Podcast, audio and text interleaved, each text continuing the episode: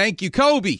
Thank you, Steve Paulette. And a big thank you to Jared Abrams for tracking down Dr. William Davis. And next week, Dr. Doctor, listen to me, Justin Bua, the great artist. Jared, you're a big part of the show. I love it. Dr. Davis, thanks for hanging on the line. I want to play you soundbite from 60 Minutes, the great late Mike Wallace talking to Jose Canseco about okay. the revolution of him saying some guy in a lab with a white coat made him into a baseball player. And it's not only Jose Canseco, but a lot of other guys.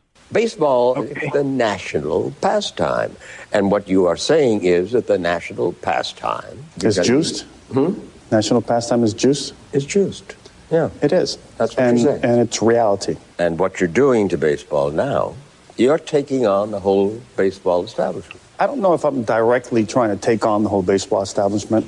I'm just basically telling a story of my life. Can you imagine? That's in sports. Now listen to Rod Serling, oddly enough, being interviewed by the same Mike Wallace 50 years beforehand about taking on the establishment who puts out their information that's not true, which is why he ultimately went into science fiction writing. Composed of doing commercials, even making up uh, letters of. Uh, making up what do they call it? Uh, to plug a product. Somebody has used it Testimonial? Testimonial yeah. letters. Uh, there, I, as I recall, there was a, uh, a drug, a liquid drug on the market at the time that uh, could cure everything from arthritis to a fractured pelvis. And I actually had to write testimonial letters. Huh. And on that particular day, I just had it. And though I had been freelancing concurrent with the staff job, the best year I'd ever had, I think we netted about $700, which is hardly even grocery money. Yep. And that one night, we just decided to, you know, sink or swim and go into it. And he took on the establishment. Dr. Davis, that's what you're doing. And I'm telling you, when you go on the internet, they they're coming after you, saying you're not substantiating your claims. And well, how do you feel about that? I mean, it's so important what you're doing to finally bring the house down. I mean, I applaud you, but you got to have some thick skin, Dr. Davis. How are you holding up? Well, I know I know this is right. That is, we know we have a predatory, profit-seeking healthcare system mm-hmm. based on misinterpretations, misrepresentations.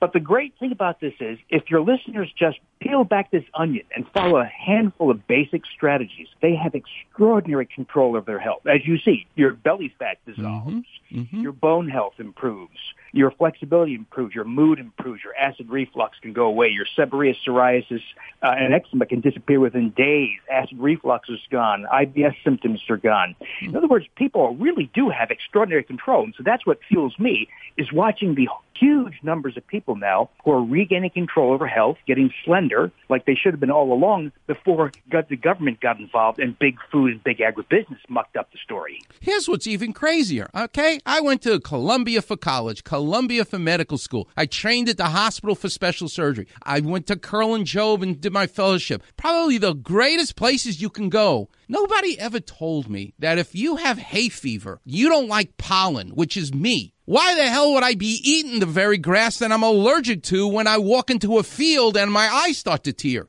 But it's the case for everybody. Your body is telling you that with histamine. So instead of buying antihistamine, Instead of buying an anti inflammatory drug or insulin, why not get rid of the reason your body's reacting to it? And then you don't need all these other drugs, but they can't sell those drugs. I mean, it's very clear what's going on. And to some extent, what you're doing is so bold but I don't understand. Uh, everything you say makes sense to me. Incredible. Well, I'm so thrilled that you realize these things because you have you you're delivering a message to many people. Yes, and they're going to hear this.